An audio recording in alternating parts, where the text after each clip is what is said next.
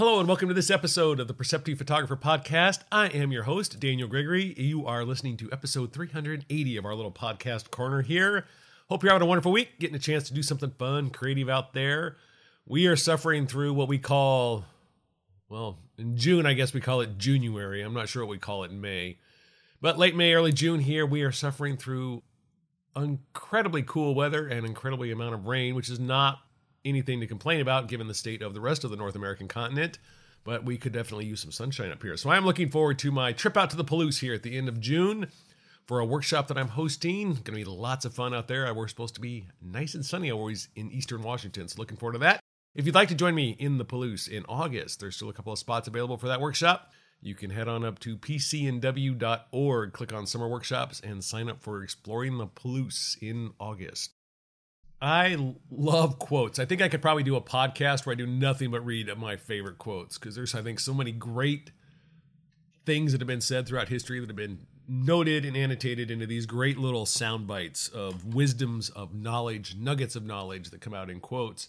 And so I'm always looking for things to pull out and to put into a quote book or add into a sketch somewhere, doodle on the side of a notebook, you know, whatever. I just love those quotes. And I read one recently and it really kind of struck an interesting chord because of some other kind of things that were going on in my photography, some of the things were going on in my editing, a particular problem I was running into in Photoshop. And so it was just one of those moments where the quote really seemed to come to me at an ideal moment. And what's odd is I wasn't really looking for a quote of inspiration. I wasn't looking for something to help garner some unique insight into my issue. It was just literally I was flipping through a book, just kind of standing by the bookshelf. The quote that I came across is by D.T. Suzuki, and it says, One has not understood until one has forgotten it. And I just thought, what an amazing insight. And I thought, what an amazing insight into the way we learn and the way we process and the way we sort of respond to things. And I think about just in the camera world, in the photography world, how it is so hard to stay on top of things. There's new software, there's new cameras, there's new settings we want to learn, there's new techniques we want to learn. There's so many things that we want to become more proficient at. And we spend an amazing amount of time learning things. We spend an amazing amount of time trying to understand how do I apply all of these techniques, all of these concepts, whether they're in Lightroom, Photoshop, Analog Darkroom, whatever I'm doing, how do I apply those so that I can get the most meaningful photograph, so that I can get the most meaningful image created in a way that drives and compels me to do more, to be more as a photographer. And on the surface, I think that's what that quote sort of makes an indirect statement about is until we basically mastered something and we forget the nuance of the technique and it just becomes second nature, we haven't fully understood it. So we don't necessarily remember the step by step, but we end up in a more philosophical way of understanding. And it's in that understanding is when we forget the you know, step by step the basics of that approach. So it becomes more ingrained in who we are, it becomes more innate in who we are as the photographer to make the more compelling image. So instead of thinking about do I employ rule of thirds, centering, golden ratios, negative space, positive space, we start to become immersed in the comp- composition as a methodology of communicating, as a way of presenting a story or a narrative that we want to tell in a significant way.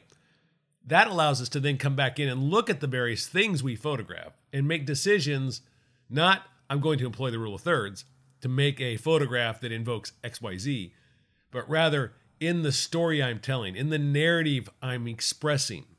This becomes the better way of saying this, it becomes the more proactive way of communicating what it is I have to say. And I think at the core of that quote, that comes down to so much of what separates us in our evolution as photographers from being on one plane and moving up to a higher plane is at some point, if we work hard enough, if we spend enough time honing in on the craft and on the experience and on the relationship we have to photography and the relationship we have to the things we're photographing, we recognize that our photography is not about pushing the shutter. It's not about the actual creation of the photograph. It's about something else the photograph becomes a methodology, a way of presenting, a way of stating, a way of sharing a concept or an idea. You hear a lot of photographers talk about that they're storytellers or that they narrate a lot in their photography. And the reason they're a storyteller is photography is the medium by which they're expressing. They have an idea that is beyond the click of the photograph, that the photograph itself is a container for holding nouns, verbs, and adjectives.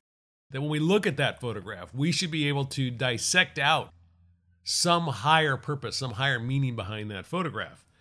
And I think for the photographers who are attempting to make work that is much more personal, much more story driven, work that comes with much more of a personal interest in it. Part of the way we get to that, part of the way we, we return to that, is in many ways coming back to that quote that we don't actually understand what we need to do in the photograph until we forget enough about what we're doing with the photograph that we experience the subtext, the subtle nuance underneath the photograph, the undercurrent that's pulling at that photograph. When we're focused on f stop, shutter speeds, slider bars, plugins to use, noise to reduce, whatever we're doing, those key components, those central elements, those central ideas that are photography based become the impediment to us getting to the underlying meaning, the underlying purpose.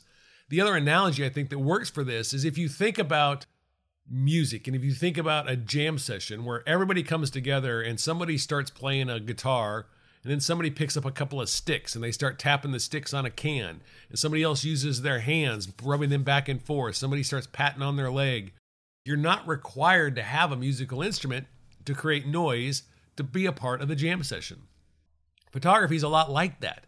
When we start to realize that the nuance of what we have to experience, the thing that we want to say, is not predicated on the camera, on the file type, on the megapixels. It's not predicated on any of that nonsense. It's predicated on us having a deeper connection to the thing that spiritually connects us to what we are photographing. Why does that matter? What is it about that that matters? And when we start photographing that, when we start experiencing that, that allows us to make some interesting decisions. So when you hear the phrase break the rules in photography, similar to forget it in our quote, part of the reason we forget the rules in photography is we don't want our photographs to appear like every other photograph. Well, it's not that we don't want them to look like every other photograph because we want them to look as good as they can. But what we really want is for the photograph's experience to be uniquely ours through the unique expression of who we are.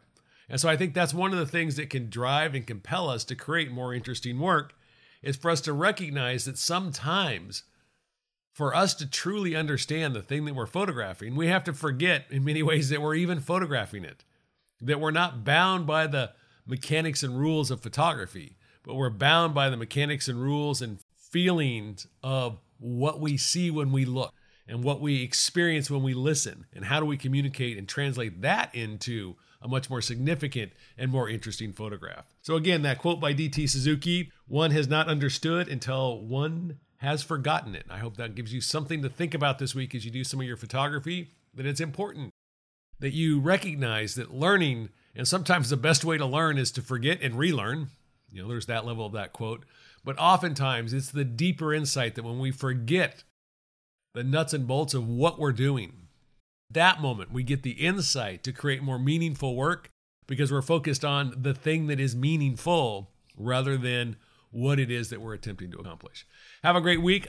I really do appreciate you spending a few minutes listening to the podcast. Really do hope you got something out of it. Thanks again. Don't forget to check out my website, danieljgregory.com, for any upcoming workshops, announcements, free content, ebooks, whatever. Check that out. Would love to uh, have you on the newsletter. Thanks again, and I'll see you next time.